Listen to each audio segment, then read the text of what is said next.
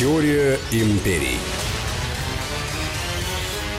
Здравствуйте, друзья. Это программа «Теория империй». Сергей Судаков. И Анна Шафран. Здравствуйте. Мы проводим параллели между Древним Римом и Соединенными Штатами Америки, потому что известно, что вторые были построены по образу и подобию первых. Если мы знаем, как разворачивалась история когда-то, давно можем предположить, как она будет разворачиваться сегодня.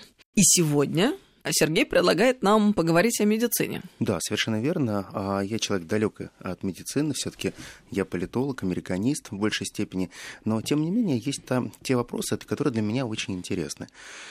А, я пытался посмотреть, а, что же собой представляла медицина в Древнем Риме, насколько она была доступна, а насколько она сформировала определенные те тренды, которые будут потом использованы, в том числе и в Соединенных Штатах Америки. Ну, давайте поначалу. Если постепенно мы начинаем а, говорить о том, что медицина это прежде всего греческая школа. Это греческая школа, которая постепенно переходит в Рим, и медицина изначально доступна только самым богатым слоям населения. Потому что все остальные занимались так называемой храмовой медициной. Что такое храмовая медицина? Все очень просто. Ты приходишь и обращаешься к богам а, и просишь о выздоровлении.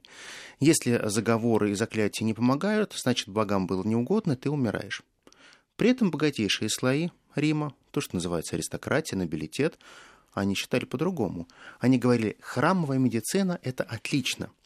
Но если к храмовой медицине добавить еще что-нибудь, тогда больше вероятность, что боги смилуются – и поймут, что насколько здорово мы хотим выздоровления этого человека, и, конечно же, сделают все, чтобы человек поправился. Таким образом, в Риме начинают формироваться первые фамильные врачи. Как правило, все они являются рабами. Рабский труд, но с какого-то времени э, в семье начинают постепенно создавать целую касту врачей-вольноотпущенников. Зачем? Если ты, у тебя есть, э, например, греческий врач, греческий врач у тебя является а, твоей собственностью, он лечит и обслуживает твою семью, то в какой-то момент ты можешь ему дать свободу. Если ты ему даешь свободу, но на определенных условиях. Первое. Он должен обслуживать, продолжать твою семью бесплатно. Он должен лечить твоих друзей и знакомых бесплатно. Он может лечить людей со стороны, но 50% тех денег, которые он будет зарабатывать, он должен отдавать тебе. И тогда Рим начинает понимать, это же очень выгодно создавать некий кластер врачевателей или полноценных врачей.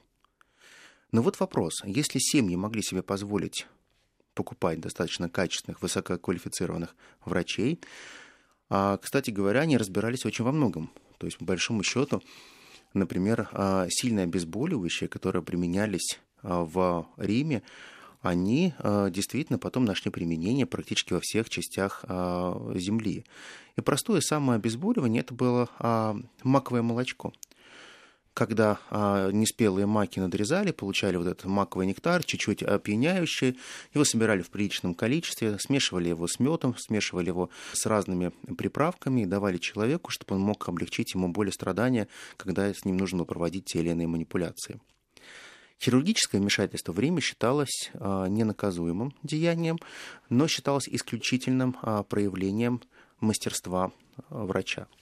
В какой-то момент римляне поняли, что они стоят в полной зависимости от Греции, так как у них нет своей школы медицинской, вообще нет. То есть, по большому счету, то, что им выдает Греция, это у них есть.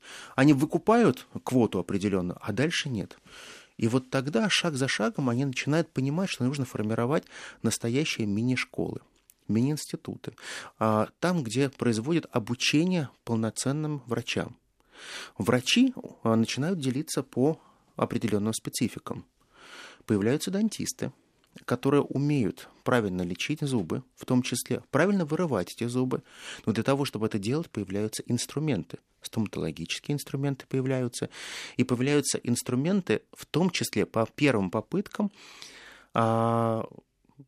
а, подсаживания зуба. То есть, по большому счету, а, римляне пытались заниматься имплантацией. Они брали огромное количество зубов из разных рабов и смотрели, какой подойдет. Либо смотрели на раба, если у него была похожая челюсть, ему вырывали зуб, и зуб, у которого был вырван, пытались этот зуб а, пристроить хозяину. Мало чего получалось, но были эффекты, когда действительно это удавалось. А кто-то а, просто носил а, практически а, плотно стоящие между двумя другими зубами в зуб только для красоты его делали. Такие тоже были, которым нельзя было жевать. Огромное количество времени уделялось научным исследованиям. В школах существовали огромное количество лабораторий, которые шаг за шагом занимались тем, что изучали, какие инструменты следует подобрать, как комфортно а, должен быть сделан медицинский стол для осмотра. Первый скальпель, именно в том виде, как мы его знаем сегодня, с таким немножко половальным концом, появляется в Риме, потому что они поняли, что именно эта форма скальпеля является идеальной. Этот скальпель потом пройдет э, тысячелетия, он будет сохраняться и передаваться э, уже достаточно долгое время. А что касается, например, Рима, это единственная страна, которая огромнейшее э, значение уделяла женскому здоровью.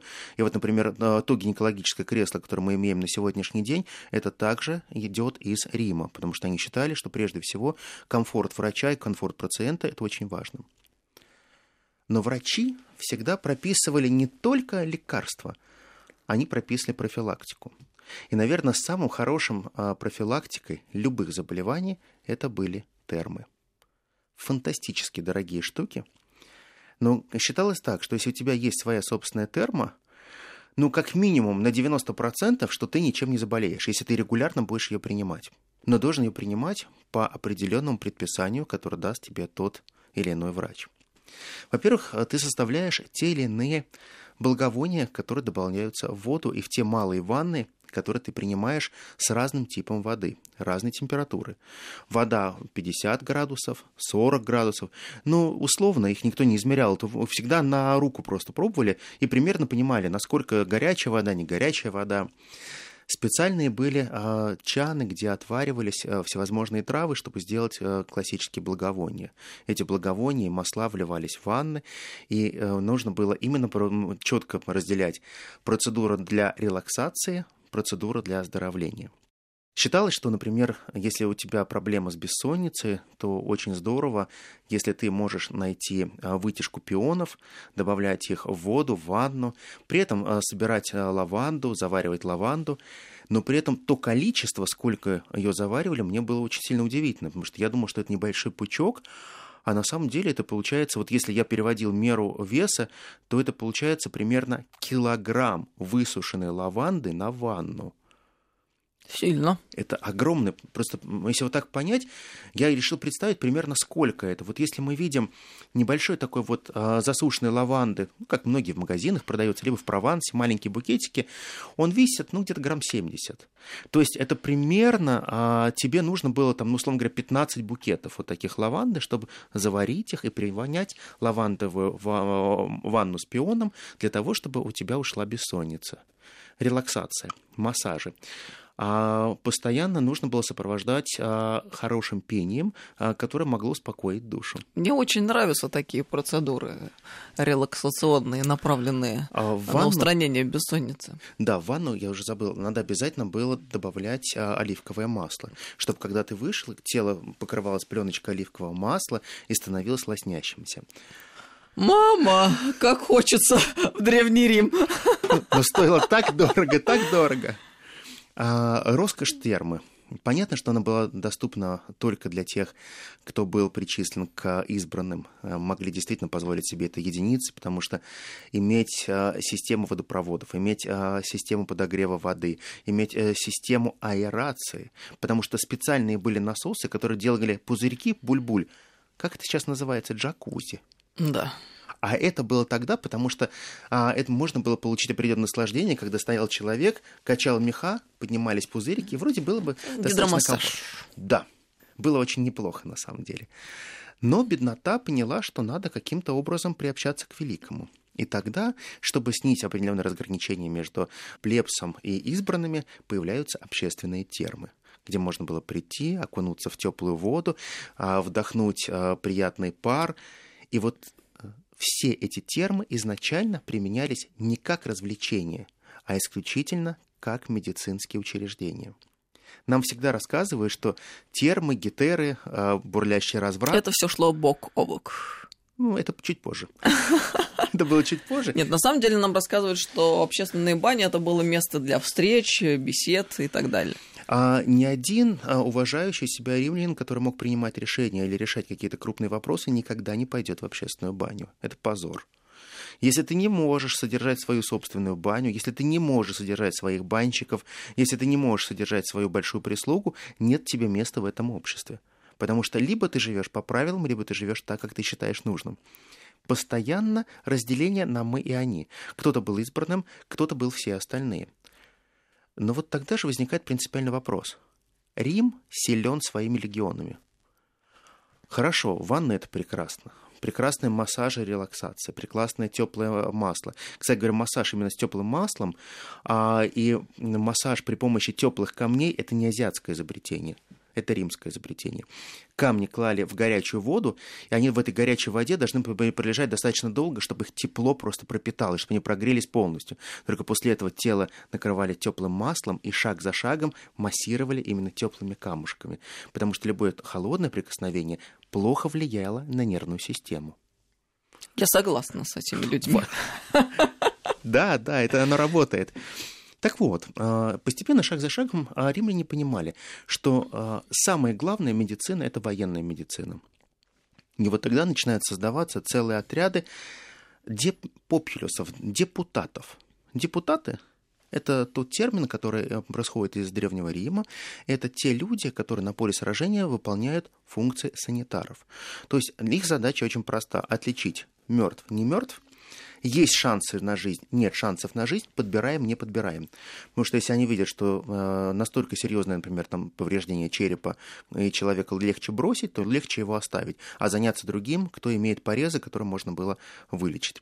Что касается а, военной медицины, государство начинает вкладывать впервые большие деньги на то, чтобы формировать целый кластер государственной медицины что не было в принципе ни в одном государстве. Всегда все медики это были исключительно частная практика, частные школы, но Рим пошел иначе. Они поняли, что если не создавать целый кластер государственной медицины, невозможно будет быть абсолютно эффективным в военных действиях. А Рим – это война. Рим – это легионы. Рим – это а, то жесткое пята, которое может наступить на горло абсолютно другой нации и забрать их суверенитет.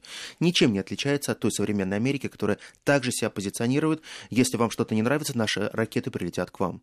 Но Рим прекрасно понимал, что в сражениях гибнет много людей, гибнет много легионеров, а, гибнет огромное количество тех людей, которые просто не могут вовремя оказана медицинская помощь.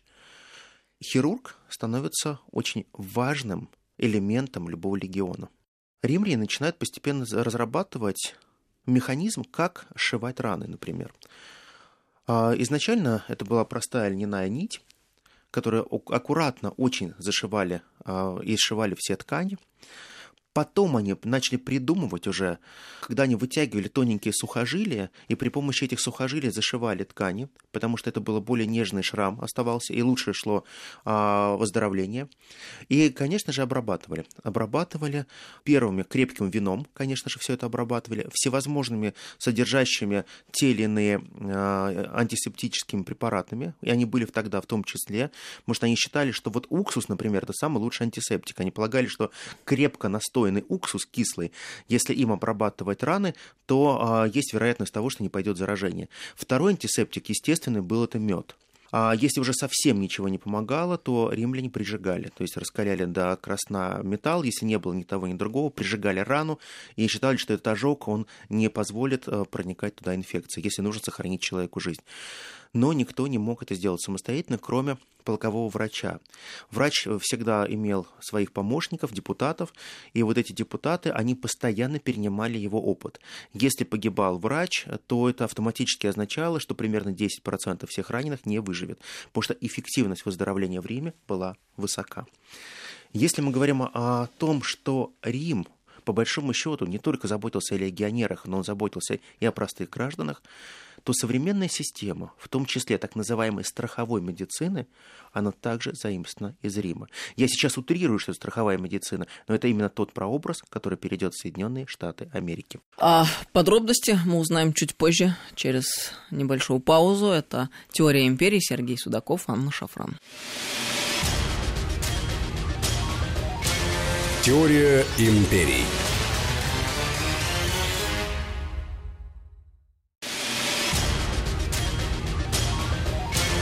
Теория империй. Продолжаем разговор. Это программа «Теория империи». Сергей Судаков, Анна Шафран. Мы о страховой медицине начали разговор. Выяснилось, что в Древнем Риме было нечто, что можно считать прообразом. Прообразом, ее. да. А, дело в том, что э, я посмотрел очень многих исследователей Древнего Рима. Я прежде всего смотрел, опять же, штатовскую школу. Я говорю, что мне очень странно, что вот, например, самое большое количество исследований по Древнему Риму, именно страновых исследований, а, как раз посвящено именно э, проводится в Штатах по сегодняшний день они пытаются копать тот опыт, который был в Древнем Риме, по э, тем или иным э, записям, по тем или иным э, фактам, которые происходили. На самом деле не так уж много чего есть в истории, то, что можно назвать там полноценными произведениями. Очень много утрачено было. Но это не мудрено, потому что все-таки 2000 лет это приличный срок. Но тем не менее, если мы даже придем, например, там, в библиотеку того же Гарвардского университета, зайдем в базу и забьем, например, Древний Рим, мы найдем очень много работ, в том числе PhD, которые и магистрских работ, которые ребят э, пишут, и коллеги пишут по именно э, сравнению каких-либо механизмов работы в Древнем Риме и в Америке. То есть, по большому счету, а, наша гипотеза о том, что действительно Соединенные Штаты Америки во многом перенимали опыт Древнего Рима, он имеет под собой основание. Дело в том, что уже на протяжении, наверное, 200 лет Соединенные Штаты Америки очень активно занимаются исследованием Рима. Эта тема популярна в кинематографе, эта тема а, очень популярна в формировании образа героя. И во многом, а, когда нужно создать нечто, то, что хорошо ложится на слух, нечто хорошо ложится на массовое поведение, американцы берут это из Рима. Так вот, а, представим себе ситуацию, когда есть а, огромное количество населения, которое не может получить медицинской помощи, нет денег попросту. То что можно делать? Ведь все прекрасно понимают, что в Древнем Риме никогда не было пенсии. Никто никого не содержал. Если у тебя есть родственники, ну, значит, наверное, какие-то шансы у тебя есть. Если ты скопил деньги, вот на эти деньги будешь жить. Нет родственников, нет денег, ну, прости, пришла старость, будешь жить на улице. Потому что у тебя, как правило, нет своей собственности. Ты также снимаешь жилье, ты снимаешь свою комнату. И если ты не пробился в жизни, ты не достиг чего-то, что у тебя появилось имущество, по крайней мере, одну комнату ты можешь давать, на вторую ты можешь жить, то это означает, что, в принципе, шансов на выживание у тебя нет. И вот тогда начинаются появляться своего рода, я так э, условно их называю, это инвестиционные дома – это а, появляются такие конторки, которые начинают принимать отчисления от любых взносов. Ты можешь внести любое количество динариев, сестерций для того, чтобы в будущем ты мог получить медицинскую помощь. Потому что никто не знает, каким образом дальше пойдет жизнь. Будут у человека деньги, не будут и так далее. А врачи и медицина стоила очень дорого. Например, если сравнивать, например, в сегодняшних ценах, то, например, если у человека была серьезная рана, а, заражение, нужно было ее вылечить там, и так далее, то если э, цену из динариев перевести в современные, ну, скажем так, доллары американские, то а, полный цикл выздоровления, если такой получался, а, стоил ну, примерно до 500 тысяч долларов. Но это То есть, если, у, если у тебя шансы человека. есть, ну, тогда извините, все. Тогда э, не, кто-то из, из именитых тебя не возьмется лечить, и шансов у тебя нет, как они считали. Потому что такое количество снадобий, такое количество всевозможных лекарств, а, кстати говоря, вот именно пилюли в таблетках, штампованные и прессованные, появилось только, тоже, только тоже в Риме, когда э, всевозможные перетертые корешки, использовали очень активно. Это была а, корица, это был шафран, это огромное а, количество перетертой гвоздики, молотые, растолченные, прессовали плотно в такие пилюлечки. Почему? Удобнее было хранить, и уже была понятна дозировка, сколько нужно было, чтобы снять температуру, чтобы снять болезни, связанные с ангиной и так далее. Кстати говоря, вот ангину, например, в Риме лечили всегда при помощи корицы, перемолотого коры дерева, и гвоздички, приправы. А, толкли, а, кипятили этот раствор и полоскали горло. Либо постоянно, кто, кто мог себе позволить, жевали эту гвоздичку, чтобы обеззараживать горло. Также настой из гвоздики использовали очень активно для проливания ран и очищения их на, наравне с винным раствором и уксусным раствором. А, кстати говоря, мы знаем те факты, что и по сегодняшний день, например, очень многие советы при помощи больного горла вот именно похожие препараты делают. Ну, 2000 лет прошло, что-то изменилось, но, конечно же, не было, понятно, не было антибиотиков, конечно, не было полноценной медицины, но все равно то, что те старания, которые были внесены в римское дело, они были значительны. Например, пилюль было порядка 200. Если э, врач мог пользоваться хотя бы 20 пилюлями, это уже считалось неплохо. Если 100, это круто. А если он действительно мог пользоваться дву, ими, всеми 200 разными рецептами, и он прекрасно знал, как правильно это смешать, приготовить, э, и сам организовал лечение, это был просто хай-класс. Выше не придумаешь. Так вот, э, ты мог вносить деньги в те школы, которые были так называемым своего рода медицинскими институтами или училищами. Наверное, правильное училище называть. Потому что ну, это нельзя назвать просто тот уровень знаний, назвать это медицинским институтом. Это, конечно, не соответствует нашим институтам, нашему пониманию. Но ты мог вносить денежку в медицинский институт для того, чтобы поддержать, поддержать а, эту школу, для того, чтобы она могла дальше передавать знания. Там формировался определенный финансовый фонд, который хранился, хранился под определенное обеспечение. Чаще всего на те деньги, которые туда вносились, чтобы они не сгорели, покупали землю, потому что земля не горит. Римляне всегда понимали, что лучше иметь 500 югертов земли, чем наличные, потому что наличные могут ограбить, отнять, сделать все что угодно, а земля все равно останется за тобой, и когда нужно будет, ты эту землю заложишь и будешь получать эти, эти денежки, которые тебе будут, как рентная помощь и так далее. И вот тогда за счет покупки этих так, земель э, и выплат, которые шли на содержание врачей, формируются полноценные государственные школы, где государство также финансирует их напрямую, и получаются своего рода государственные врачи. Первый врач, который получил э, достаточно большое признание, это санитарные врачи. Это те э, врачи, которые следили за общей санитарной обстановкой в городе. А их называли, э, они всегда были при идилах и магистратах, и они следили о том, насколько правильно должны использоваться общественные сооружения, общественные бани, рынки, насколько э, чисты прилавки, на которых продается мясо и рыба, заставляли все это протирать уксусом и вином перед тем, как выкладывать э, рыбу и мяса, очень следили за тем, чтобы чистота была основой здоровья. Поэтому чистота – залог здоровья – это примерно тот тезис, который выставляет а, Цезарь, когда он подписывает а, свои декреты о создании медицины, полноценной государственной. Государственная медицина и медицинскую помощь могли получать разные слои населения, но в определенных лимитах, которые выделялось на каждого человека. То есть, по большому счету, это так называемое неоперативное вмешательство – это а, то, так, то, что называется на поддержание жизни, то, что было нужно. Вся остальная медицина, конечно же, это за деньги платная медицина. Так вот, если мы постепенно переходим от большого-большого такого прослойка, который называется Рим, в а, Америку, то я бы хотел начать, наверное, с доколумбийского периода, доколумбового. А до Колумба мы как-то с вами говорили про индейцев, мы говорили о том, что наши представления о индейцах очень разные были.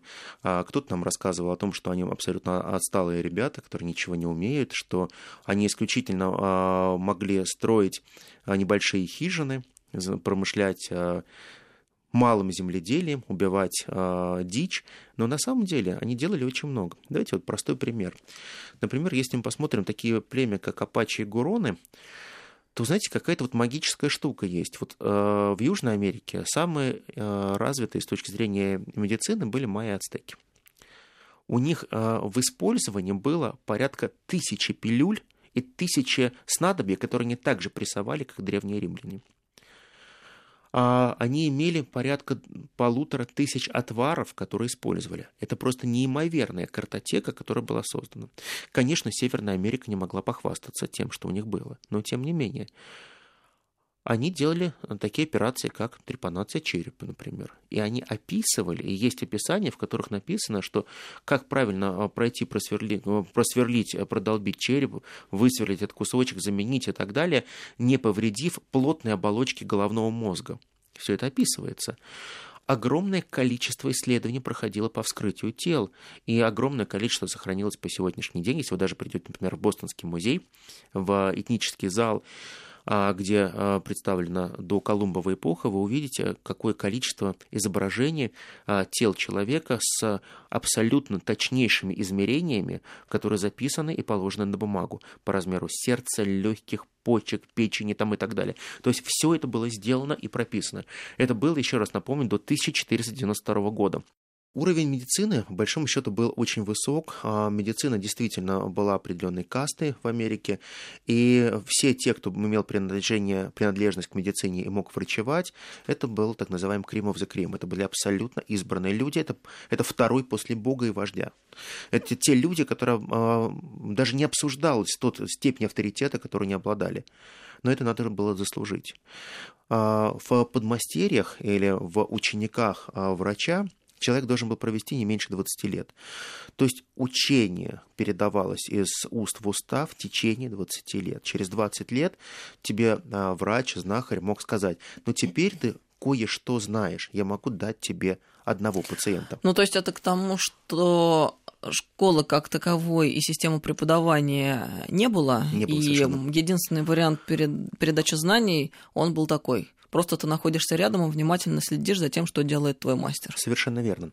И вот тут была самая большая проблема, что не было какой-то системы. Когда формируются Соединенные Штаты Америки, когда а, огромный поток переселенцев приезжает а, из Франции, Голландии, из а, Англии, то оказывается, что у каждого своя школа.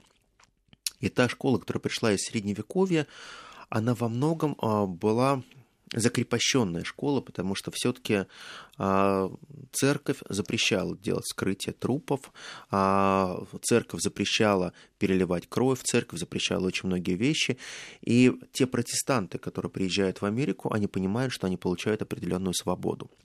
То есть, по большому счету, здесь нет папской булы, которая на них может быть наложена, здесь нет каких-то барьеров и преград, и они начинают шаг за шагом формировать некую свою индустрию, которая называется медицина. Соединенные Штаты Америки никогда не смотрели на медицину как штучный товар. Для них всегда медицина это было массовое производство.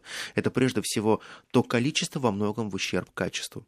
Дело в том, что огромное количество переселенцев нуждалось в врачах, дантистах, всевозможных э, категориях. Почему я так говорю врачах-дантистах? Потому что в Штатах очень долгое время было понятие врач и дантист. То есть врач это все остальное, дантист это дорого. Интересно. То есть, по большому счету, а, не нужно было спрашивать, сколько зарабатывает человек. Если человек произносил и говорил, что он дантист, ну, это было э, уже понятно, что он очень обеспеченный человек. Практически вся школа дантистов в Соединенных Штатах Америки формировалась из Германии выходцем. А, в Германии наиболее а, усидчиво они преподавали то, как правильно лечить зубы, как вырывать зубы, как правильно а, э, делать в том числе имплантацию зубов, как а, правильно а, можно было содержать определенную гигиену, пропаганду и так далее. За все брали деньги, достаточно большие деньги. И э, самым большим грехом, наверное, в том числе даже в эпоху самого-самого дикого-дикого-дикого Запада, это было убийство врача или лекаря потому что это люди, которые имели пожизненную неприкосновенность. Неважно, с бандитами они были на белой стороне, на черной, они были неприкосновенны. А, огромное количество группировок, банд а, выкупало для себя своих собственных врачей, создавало такие некие воровские а, целые школы даже для формирования своих врачебных центров, которые были разбросаны по разным штатам, в разных городах, в разных домах, куда они могли доставить пострадавших в тех или иных перестрелках в том числе. Это, будет, это сохраняться будет до времен нити гангстера Эль Капоне, когда будет огромное количество частных госпиталей, частных клиник, куда будут привозить и свозить а, раненых гангстеров. А это уже вот наше время, это 20-е, 30-е, 40-е годы. Это все было живо, особенно во время Великой депрессии. Соединенные Штаты Америки на сегодняшний день страна, которая тратит больше всех в мире практически взятых на медицину. Это колоссальнейшие деньги. Иногда медицинское обслуживание доходит до 16% всего валу продукт, который есть в Америке. Огромнейшие деньги уходят прежде всего на исследования. Огромное количество институтов. Огромное количество invent-lab ов, которые производят определенные инновации в медицине. Но при этом Соединенные Штаты Америки никогда не находились на первых местах по уровню медицинской помощи, по оказанию качественных медицинских услуг и по доступности медицины как таковой. Вот парадокс. Сильнейшая страна, которая тратит больше всех на медицину, не может создать систему, которая накормила бы всех остальных. Я кавычка, конечно же, говорю, накормили. Получается так, что в Соединенных Штатах Америки есть такая программа, называется Medicare. А это не то же самое, что Обама Кэ, о котором мы говорим. Это э, некая форма государственной поддержки. Для того, чтобы получать помощь в Америке, вы должны всегда купить страховой полис. Цены разные, разные страховые услуги, а, в зависимости от того, что вы включаете в эти страховые услуги. То есть, по большому счету, вы можете включить некоторые вещи общие, куда включается а, госпитализация. Госпитализация, опять же, на определенный срок, там, условно говоря, на неделю или две недели. Опять же, а, есть те исследования, которые туда входят, условно говоря, гастроскопия, томография там, и так далее. А если это какие-то сложные исследования, ну, я условно говорю, не дай бог понадобится аорт-коронарография там, и так далее, то это стоит колоссальных денег денег. То есть, по большому счету, э, тебе никакая страховка это не поможет, не оплатит, ничего ты не покроешь. А в Америке существует единственная по сегодняшний день, единственная больница, где обслуживают бесплатно за государственный счет. Она находится в Кливленде. И в Америке есть такая шутка даже. Если ты нищий, у тебя нет денег, постарайся добраться до Кливленда и начать умирать у дверей этой больницы. Возможно, тебя втащат и начнут тебя лечить.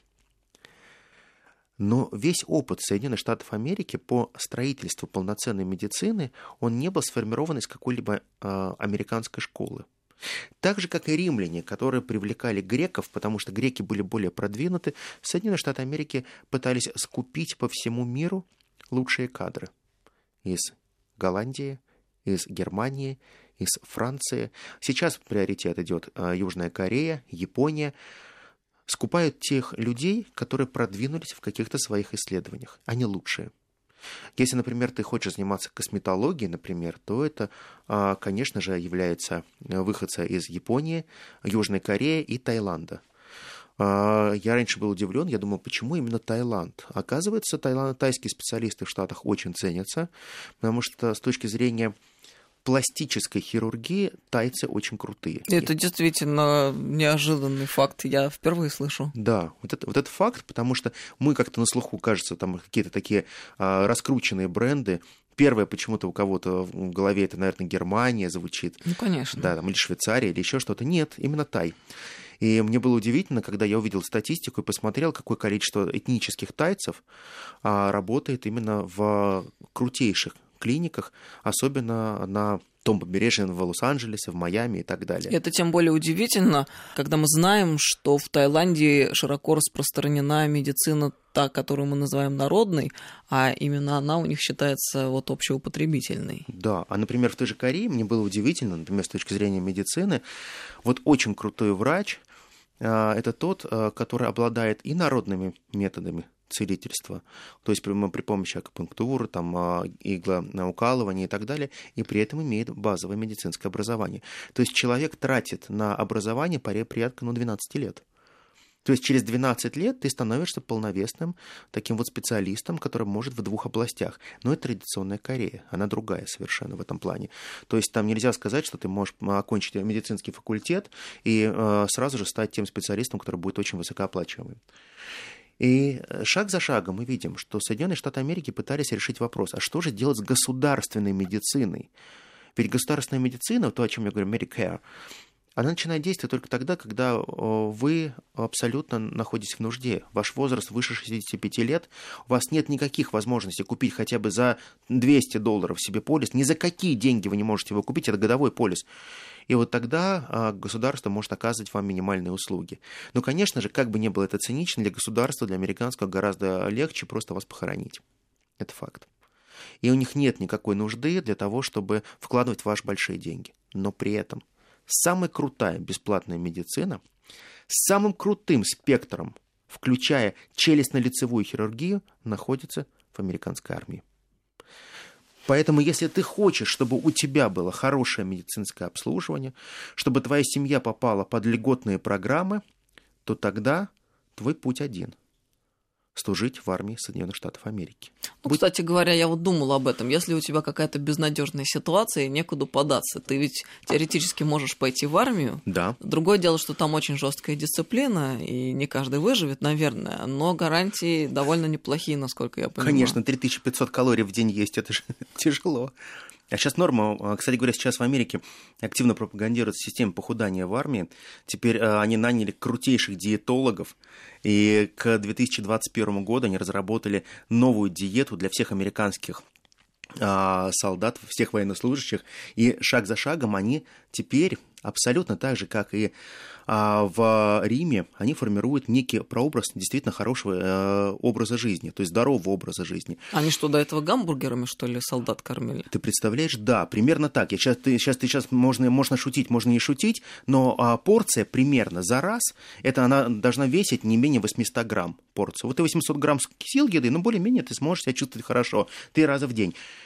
Рим никогда не отличался от а, какими-то супернравами. Америка не отличается такими же нравами. Цинизм является основой развития крупных империй. Чем циничнее ты относишься к своим, тогда представьте, как Рим и большая американская империя будет относиться ко всем остальным. На этом сегодня закончим, для того, чтобы продолжить вновь ровно через неделю. Это была программа «Теория империи». Сергей Судаков. И Анна Шафран. Всем всего доброго. Всего хорошего. Спасибо. Теория империй.